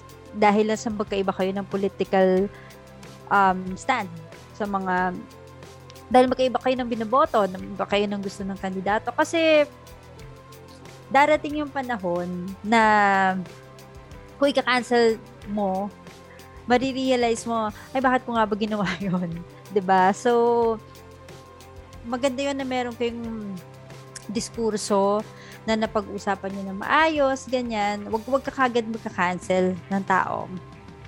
Tapos yung word for natin for tonight, yung discern, yan talaga totoo yan, saktong-sakto yan. Kasi matuto ka namang kumilatis tapos, um, kung, nari, kung halimbawa sa umpisa, gusto mo tong kandidato na to, pagkatapos, sunod-sunod, nakakita ka ng mga red flags sa kandidato na to, um, okay lang aminin na, ay, I changed my mind, ayoko na sa kanya. Kainin mo na yung pride mo, okay lang yan, 'di ba? Okay lang 'yun. Uh, min- minsan kasi yung iba, napapansin ko, una na sway sila or gusto nila tong kandidato na to, tapos magkakaroon sila ng medyo realization na teka muna parang ano ah, parang ayoko na rito. Tapos hindi na nila mabawi. Eh, ang totoo, pwede ka magpalit ng isip. Pwede mong baguhin yon ha? At saka, kahit na halimbawa, karamihan ng mga kaibigan mo o kapamilya mo, ganito sila, it doesn't mean dapat ikaw ganun din. Pwedeng buong angkan mo, ganito, ikaw lang yung hindi, okay lang yon Basta ang importante, meron kang sariling stand, meron kang sariling pinaniniwalaan. And sana yung pinapaniwalaan mo, based naman talaga siya sa totoo. Kumbaga parang inaral mo naman sana talaga kasi nakikita mo na yan na harap-harapan di mo pa tinatanggap. So, yun yun lang yun eh, 'di ba? Um kasi isipin mo, ngayon, usong-uso 'di ba yung mga scammers, 'di ba? Sa mga bangko, ganyan. Sa totoo, yung mga ganun, minsan hindi na natin sila matatanggal talaga eh, mabablock. So, it's really up to us na lang kung paano natin, halimbawa, kung ayaw mong mabudol yung mga bank account mo, ganyan, uh, hindi mo man natin sila malabanan, ikaw sa sarili mo, ihanda mo yung sarili mo. So, anong dapat mong gawin? Pag may nag-text sa'yo, wag kang mag-ingatan mo yung password mo, ingatan mo yung OTP mo, di ba ganoon? Kumbaga, yung i-arm mo rin yung sarili mo ng tamang kaalaman para maprotektahan mo rin yung sarili mo. So, ganun din siguro sa pagboto, di ba? Tamang kaalaman, take part, di ba? Makisali ka sa mga diskurso, uh, mag-research ka, gawin mo yan um, kung may mga platform na mag-aalaw sa'yo na gawin mo yon na magkaroon ka ng dagdag impormasyon, makisali ka doon. Um, ang gusto lang naman kasi nating lahat, di ba? Um, yung uh, al- yung leader na alam mo na, uy, kaya naman kitang kapitan. Hindi naman, hindi ko naman i-expect na perfect ka eh. Pero yung sana, yung hindi mo naman ako salitang kali o onsihin, 'di ba? Kasi yun namang kaya ko namang ipagkatiwala yung sarili ko sa na um, pag nagkaroon ulit ng pandemic, hindi mo naman kami papabayaan, ha? Or ano, um, Hindi, kapag nabubuli na tayo ng iba, kasama ka pa rin namin ha. Yung, yung ganun, 'di ba Lahat naman tayo ganun lang din yung gusto. So, ang siguro message ko lang sa about botante, um, wag wag never lose hope sa bansa natin tsaka do sa proseso. Para magtiwala ka pa rin sa proseso na yon and yung isang boto mo kahit isa lang siya may bigat yan. So yon panghawakan mo yung boto mo na yan. Yes, ang ganun nun sabi mo na wag nating i-cancel yung mga family, friends natin na kaiba Oo. natin ng political views. Ayan. o kasi ganyan na yung labanan ngayon 'di ba Yes, Parang- very- Mm-mm. block mo na, unfriend mo na, Oo. kahit kamag-anak mo or matagal mo ng kaibigan, parang nawala na ng value yung relationship po sa kaya dahil lang sa political ano nyo differences, 'di ba? Yes, eh, ang katotohanan naman doon, six years niya lang tayong, ano, um, pagsisilbihan or kung ano man, pero hindi mo siya kadugo. hindi natin kadugo itong mga bota- ah, kandidato natin and mas mahil- mas mahalaga pa rin yung relationship natin with our family, with friends, ganyan.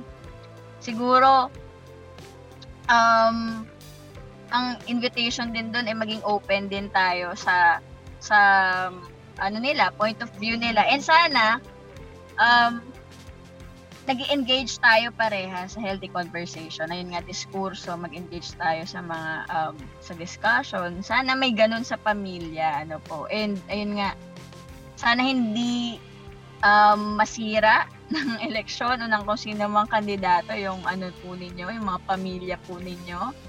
Ayan. And, isa pang nagustuhan ko doon sa Yute na talagang yun, hindi naman natin hindi naman natin hinihiling na maging perfecto itong mga kandidato natin. Ang gusto lang natin siguro um, maging responsable. I think yun talaga, maging responsable. Ako, personally, kahit hindi kandidato, kahit normal na tao, ang gusto ko lang responsable. Yung kapag kailangan mo, talagang gagalaw.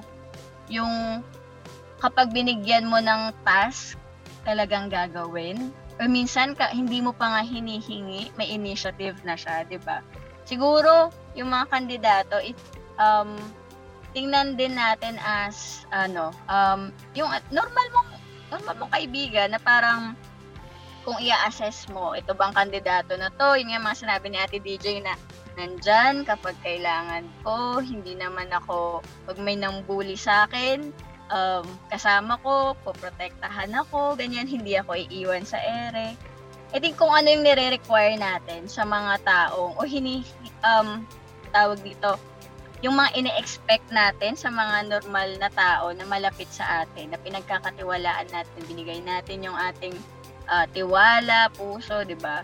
Siguro yun din yung dapat nating um, kilatisin dun sa mga kandidato. Yun yung nakuha kay Ate DJ na yun nga.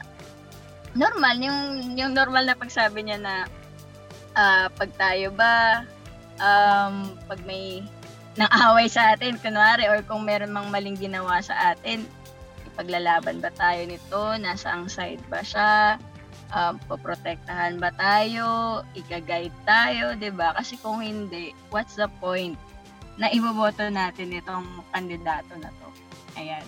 Ah, ikaw naman, ah, Brother Aldrin. Ayan. Ako itong tanong bakit importante ang pumili ng mabuting leader. Kasi importante siya kasi damay-damay tayo eh. Kapag pumili tayo ng mabuting leader, magiging mabuti din yung bansa. At tayo ang unang makikinabang doon bilang mga Pilipino. Ako sa personal kong pagtingin, ano ba yung mabuting leader? Kung susuriin natin ang kalagayan ng ating politika, nasisira ito dahil sa korupsyon. Unang-una korupsyon talaga. At maraming proyekto ang nabubulilyaso, napupurnada dahil sa korupsyon. Maraming proyekto ang hindi nabibigyan ng kalidad na uh, kalidad na outcome dahil sa korupsyon dahil may merong nababawasan yung um, pondo na para talaga ilalaan sa pro- proyektong ito. Kaya sana wag na tayo doon sa into corruption. Eh.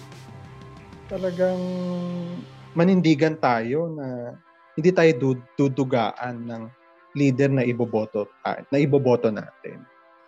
Kasi kapag pinoto din natin yung masamang leader, damay din tayo eventually. Kaya ang imbitasyon ko talaga sa gabing ito, sa programa mong ito, na uh, matuto tayong tumingin at kumilatis ng mga kung paano naglingkod yung mga tumatakbong leader ngayon sa mga nagdaan nilang uh, posisyon nung sila ay nasa gobyerno. Pangalawa, mensahe sa mga Pilipino. Uh, ang, ang eleksyon ay isang pananagutan. Kapag pumili tayo ng isang kandidato, mananagot tayo. Uh, liable, accountable tayo sa kung anong pwedeng mangyari. At bilang isang talagang bilang talagang botante, eh, kung ano mang mangyari at gawin ng mga pinunong pipiliin natin, meron tayong pananagutan doon bilang isang Pilipino. Kapag gumawa ng masama yung pinili nating kandidato, pati tayo damay. Accessory to the crime tayo na bumoto sa kanya. Kaya sana talagang uh, matuto tayong pumili. Yan, election, ngayong eleksyon, matuto tayong seryosohin itong eleksyon. Matuto tayong tumingin sa iba't ibang perspektibo ng pagkatao ng pipiliin nating kandidato. Kasi siguradong madadamay tayo sa kung ano gagawin niya sa pag, pag pagka umupo na siya sa posisyon. So, yun yung akin. Yes, una, damay-damay tayo kapag, ayan, hindi tayo pumili ng maganda o responsableng leader at pangalawa, ang ang pagboto o ang eleksyon ay pananagutan. Ang ganda nun bro. Ah. Talagang totoo naman yan kasi lagi nating sinasabi na isang boto ko o yung karamihan sa atin iniisip ng isang boto ko wala namang ano yan eh. Walang bilang, ganyan. Pero hindi natin siguro lang isinasa puso na bawat isa sa atin merong pananagutan sa bansang to, 'di ba? Kasi kung mm-hmm. hindi mo nakikita yung sarili mo na na yung pagboto ay obligasyon, hindi hindi mo makikita na meron kang kapangyarihan eh na tayo pag pinagsama-sama may kapangyarihan tayo uh, na mabago yung sitwasyon natin ngayon kasi 'di ba um hindi ko alam kung hindi pa ba nagsasawa ang mga tao sa lagay ng sistema ng pamamalakad, 'di ba? Sa bansa. Totoo. Eh, siguro doon nga po 'yun uh, nagsisimula na kasi hindi natin nakikita yung pagboto bilang isang pananagutan. Hindi natin siya nakikita na respon- uh, responsibility natin na bumoto ng tama, 'di ba, bro? Parang 'yun yung nakita ko dun sa ano, yun, it's high time na talagang seryosohin natin yung yung election. Yun nga sinasabi natin yeah. na parang kakaiba yung election na to eh. Parang ang bigat. Parang hindi siya mabigat in a way na um, ang bigat dalhin, kundi parang napaka para sa turning point somehow eh. Parang, parang make, breakthrough moment to eh. Breakthrough oo, moment. parang make or break na parang hindi natin naayusin to. Anim na taon na naman tayong ano, um, hindi ko alam kung ano nang mangyayari sa atin. I think kailangan din nating tingnan kung ano ba nangyari sa pandemya. Ano ba nangyari sa dalawang taon na nasa ano tayo, na kinakaharap natin yung pandemic, di ba? Anong response ba yung nakita natin mula sa mga kandidato ngayon, di ba? Kasi kung kung hindi natin kikilatisin yon kung pagbabaliwala lang natin yon uh, talagang ano, asahan na natin na hindi yeah. mag maganda yung resulta, 'di ba, ng darating na election. Pero yun Totoo. nga. Yan, sinasabi ni Bro na talagang kailangan makita natin itong um, darating na election at yung pagboto mismo bilang pananagutan. Ang ganda yeah. doon kasi parang May dag- kumbaga, oh. okay, go, go, go, bro. May dagdag ko lang, nabanggit mo yung pandemya. Naisip ko bigla, siguro very timely yung pandemic. Hindi siya mas maaga, hindi din siya late siguro talagang nilagay itong pandemic na ito malapit sa eleksyon para alugin tayo to shaken our perspective talaga sa pagpili at pagkilatis ng uh, botante. At gusto ko ring i-echo yung sinabi ni ate, ate DJ na okay lang po na magbago yung isip, hindi po makakabawas ng pagkatao nyo kung, kung para sa kabutihan naman ang nakararami. Yun. Yes, tama. Wala pong, yun nga, sabi nga ni Ate DJ, pride lang natin yun eh. And wala namang masamang magbago ng isip, ba So, kung for the better, lalo na kung for the better, ba Walang masama doon na akuin natin yung pagkakamali. Diba? Tao lang din naman. So, tao lang tayo. Papasok na natin yung gas-gas na kasabihan na yan. Pero totoo po yan. Uh, nag, hindi naman din tayo perfecto. So, I think i-set aside natin yung pride kung talagang nakita natin na may pagkakamali tayo sa pagpili, di ba? And pumil ngayon na, it's high time talaga to ano na, to um make a move or magbago, 'di ba? To do some to uh, embrace yung yung change na yun sa pag-iisip mo kung ano man, 'di ba? Talagang ano eh, tinatawag na tayo ng bansa para um, uh, maging responsable, yun nga, na i-embrace yung ating pananagutan. Ayan. And last but not the least, eto na, si Teacher Arbel. Ayan, go Arbel. Grabe, nakaka-pressure yung pagiging huli. Pero ano, I'd like to start doon sa ano, yung point na pinoint out ni Brother Aldrin, yung about sa pandemic. Kasi gusto ko dun siya umpisahan din eh. We have to choose a good leader ngayong election na to. Kasi ano oo nga no? We are in the we were parang nalapit siya yung election natin sa pandemic. And in, in, in, iniisip ko ngayon parang parang nasa rock bottom din tayo. So that that leader that we are going to put in that position should be a good leader na magiging responsible for the programs or would be responsible for leading the programs that would you know, propel our economy, propel the country. Na kasi, di ba, hindi naman naman may pagkakaila eh. Di ba, araw-araw nagpapalabas yung World Health Organization ng ano, reports on the number of cases. Kahit dun lang, makikita mo na parang, oh my gosh, rock bottom. Parang ang rock bottom ng Pilipinas kasi sa Southeast Asian countries, parang siya yung pinakamadaming ano, cases pa rin. So, ano nang nangyayari sa dalawang taon?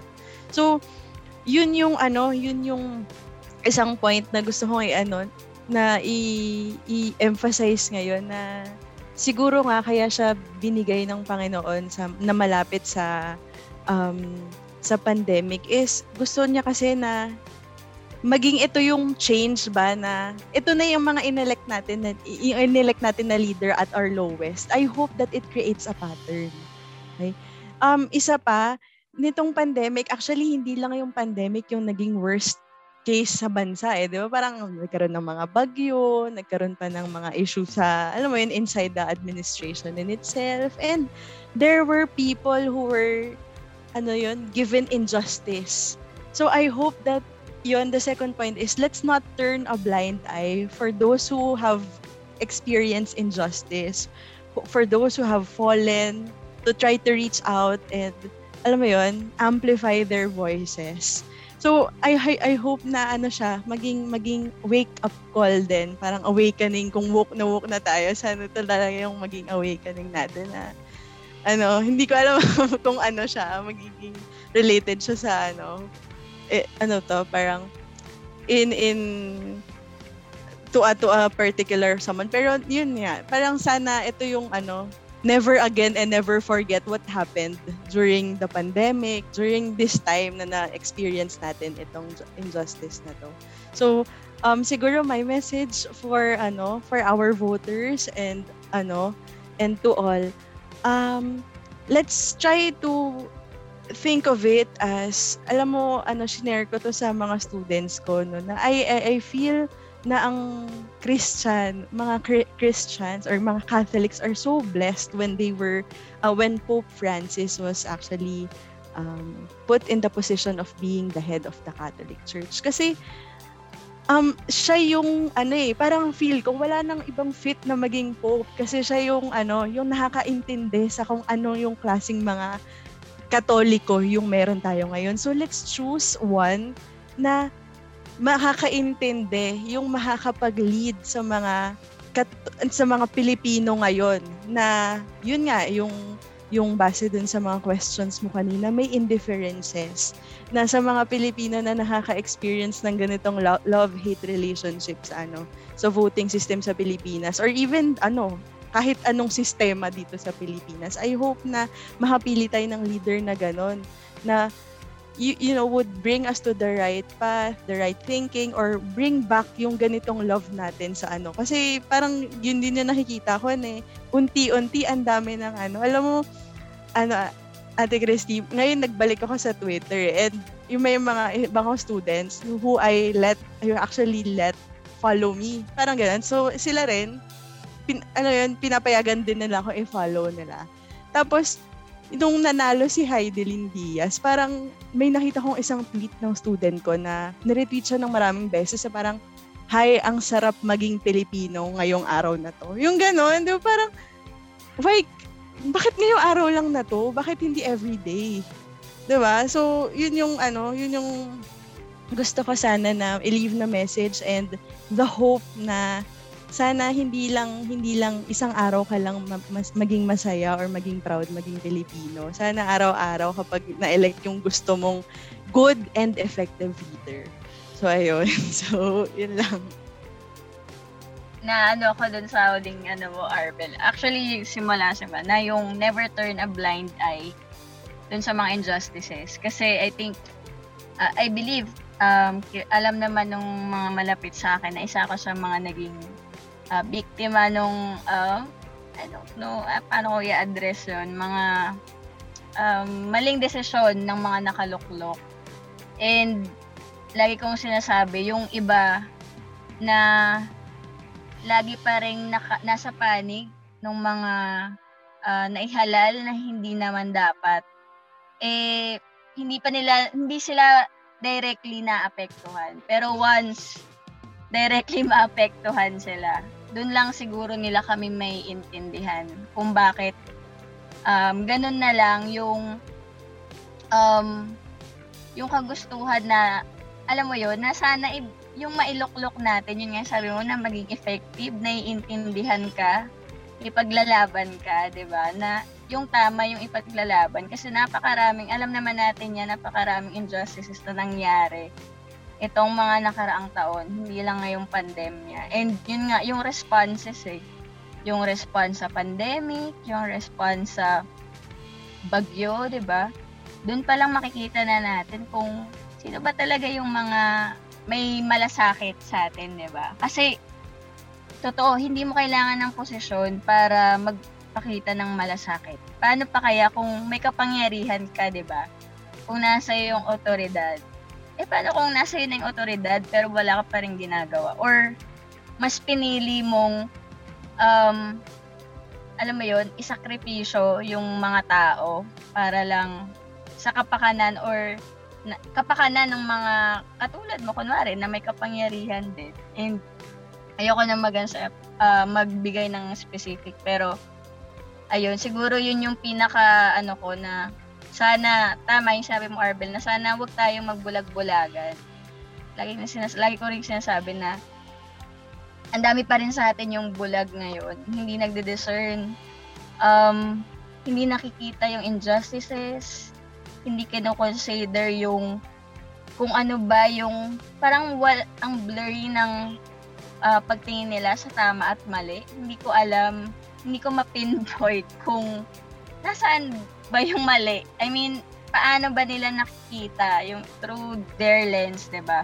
Paano ba nila nakikita tong mga kandidato na to na hanggang ngayon sinusuportahan pa rin nila yung um, protector ng um, yan ang corruption, ng injustices, diba? Dami, dami, dami. Parang hindi ko alam kung saan pa nanggagaling yung yung pagprotekta natin, pagsuporta natin sa mga ganitong klase ng kandidato. And yun nga, yung last na sinabi mo na um, yung ang sarap maging Pilipino, 'di ba? Ewan ko ako kasi sobrang hindi ko naman sabing sobrang patriotic ganyan, pero lagi ko sasabi, sobrang mahal kong Pilipinas. Kanya, na kahit, alam mo yun, kahit yung sasabi ni Popoy na kahit ang sakit-sakit na, di ba? Mahal mo pa rin ang Pilipinas eh. Kaya, sana yun nga, ang ganda nung sabi mo na sana hindi lang isang araw natin mahal yung Pilipinas, di ba? And kung mahal talaga natin, tulad ng ah, pagmamahal natin sa iba, 'di ba? In relation to ano na, mala- nalalapit na Feb 14, 'di ba? Pagmahal natin, sana pinaglalaban natin, pinoprotektahan, 'di ba? Ah, inilalaban yung ah, tama kasama yung mga mahal natin sa buhay. And ayun, sana ganun din yung piliin natin sa pag-discern natin sa pagpili ng kandidato. Sana yung mahal tayo, 'di ba? Yung totoong mahal tayo, hindi yung binobola lang tayo, 'di ba? Ika nga parang yung mga kandidato, parang mga manliligaw mo din 'yan eh. Sana wag tayo magpabulag sa mabulaklak lang na pananalita, 'di ba? Sa libre, mga libre kunwari, ganyan. Sana wag tayong magpabulag sa sa muka, ganyan.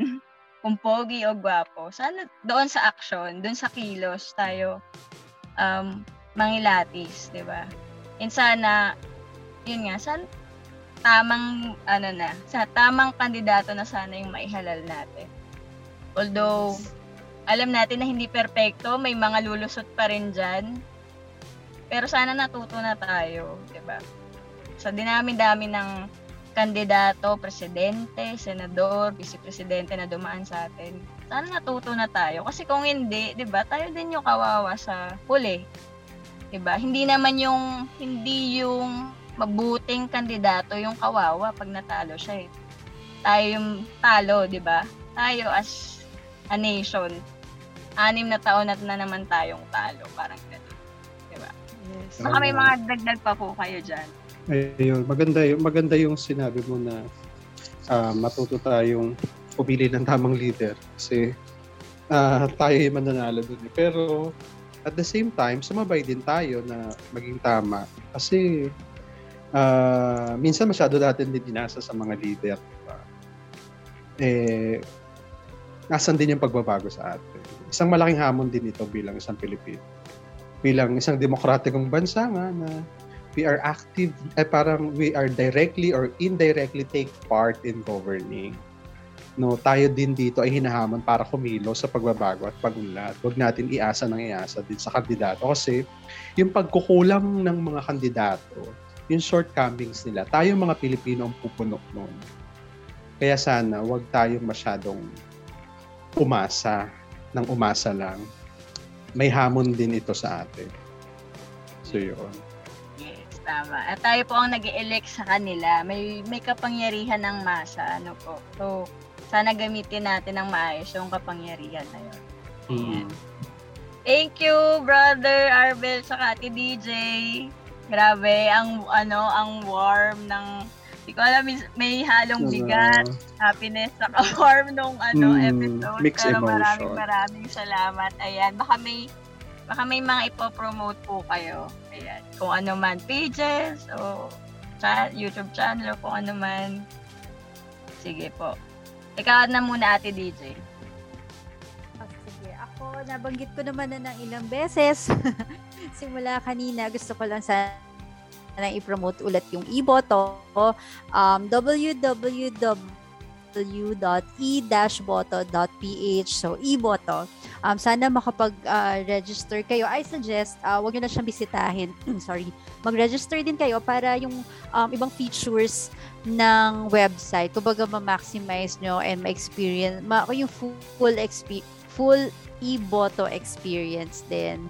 Tapos gusto ko lang ding sabihin na um, uh, kung ikaw ay isang uh, registered uh, e-boto user, pwede kang mag-contribute ng um, uh, information tungkol sa uh, isang particular na kandidato. Pero syempre, yung impormasyon na ibabahagi mo, uh, subject pa rin siya sa verification and approval ng mga fact checkers at uh, mga researchers ng iboto. Pero yun, we highly encourage you na mag-participate kasi syempre gawin natin tong parang learning process. Hindi naman siya one-way street eh, di ba? Para matuto tayo sa bawat isa. So, yun. Thank you! Yes, ayan. Mag-register na po tayo sa e-boto. Ayan, e-boto po. Ayan. Thank you, Ate DJ. Ikaw naman, ano, Arbel. Baka may mga ipopromote ka. Grabe, promotion talaga. Oo. Pero sabihin, now accepting enrollees, joke lang. Pero Oo ano, naman. hindi, ano, wala, ano, wala naman ako masyado ipopromote. Pero ang, ang akin lang, no, I think um, it pays to send your children to Catholic schools kasi ganito yung mga eh, hindi ko alam, ayoko naman self-brag, pero um, ito yung mga um, mga pinag-uusapan din namin sa mga bata. Eh, parang alam mo yun, ito yung awareness din na binibigay namin sa mga bata. And we, uh, the nine schools of the Diocese of Novaliches, kahit saan yan, sa Good Shepherd, Our Lady of Lourdes, St. Francis Xavier, um, Ina ng Buhay, ano yan, all across Quezon City yan. Ito yung mga discussion namin ngayon, actually, sobrang blessing sa amin si Father Harvey kasi nga, siya yung isa sa mga nag-tap din sa akin na, oh, ganito gawin natin. And I hope na ano, na makasama namin si ano si Miss DJ sa isa sa mga um, forums na magaganap for before the elections for our ano for our students who are ano who are going to vote in the upcoming elections. So yun, it it pays to ano to send your child to these schools of the diocese. Ayun yung promotion ko. Yes, go RCBN, yes. Go Diocese of Novaliches. Ayan, talaga naman, um, gusto ko nga sana i-invite si Father Harvey kaso medyo nahiya ko. Ayan. Hello, Father Harvey. Baka next time, pwede po kayo ma-invite. Ayan. Thank you, Arbel. Ayan, bro. Bro Aldrin. Baka may Yeah. ano ka po. Ako ang gusto ko lang i-promote yung bokasyon ng diocese. Siyempre, Ma'am uh, Arbel, baka, ah, baka naman eh, yung mga estudyante mo eh, gusto or nararamdaman mo na nagdi-discern to enter priesthood, eh, sana i-consider nila yung pagpasok sa Diocese of Novaliches. Kasi kulang na kulang tayo sa bokasyon, at kulang na kulang tayo sa pare, no? Uy, sa mga oo, nana- yes. Sa mga listeners natin dito sa diocese, uh, try consider a priesthood vocation. So yun, kailangan kailangan po natin ng mga uh, uh, pastors sa ating diocese. Yes. Ayan. Tsaka, ah, very blessed yung diocese kasi alam ko maraming, ah, marami pa rin talaga yung ah, nai-inspire na pumasok sa, ayan nga, katulad nila Brother Aldrin. Pero yun nga, sabi nga niya, um, nag-invite pa rin kasi kulang na kulang pa rin. So, kung kayo po, eh, nakakaramdam ng calling, ano po, talagang sa pagpapare, ayan, message lang po natin. Asan ba, pwedeng, pwede bang mag-message sa, ano, ng Facebook page ng uh, DePaul ang tawag dito ng Ano- seminary nyo, ah, brother. Ay, Paano ano, ba kung um, may listener tayo na ano, na interested, ganyan? Message nyo lang po yung Novaliches, Novaliches Vocation sa na page or pwede na rin na ako i-message or kung talagang interesado sila, approach their parish priest para ma-refer talaga sa vocation director. Yes, ayan. Yun. Yun, ayan. Maraming salamat po sa mga nakasama natin ngayon, Brother Aldrin, Teacher Arbel, and si Ate DJ. Ayan, I hope, uh, we hope na marami po kayo or meron po kayo kahit kakaunti o marami po kayong natutunan sa uh, diskusyon namin ngayon. And sana, ayan, support nyo po yung mga pinomote po nila. And yun lang siguro yung prayer natin na sana itong darating na halalan eh ah, maging malinis, maging patas. At, asa, at sana, ah, ang maihalal po natin eh talagang responsableng leader. And tayo rin bilang mga botante, sana maging responsable din po tayo dahil um, isang bayan po tayong lalaban ngayong eleksyon. Ano po, sana um, yun nga, yung ating ano ngayon, ah, word of the episode, discernment. Sana tayo po ay kumilatis ng tunay. Ano po. At ipagdasal natin yung ating um, desisyon. Ang Yeah. ipagdasal natin din yung mga kandidato po na talagang um, ang maihalal eh paglilingkuran ng bayan. At ayan. Maraming Yeah. maraming salamat. Ayan, Thank see you you. next episode. Thank you po. Thank you po. Brother. Thank you so much. Arvin Thank you. Thank you. Thank you. Thank you. Good night. Good night. Ingat kayo Stay palagi. safe. Yeah.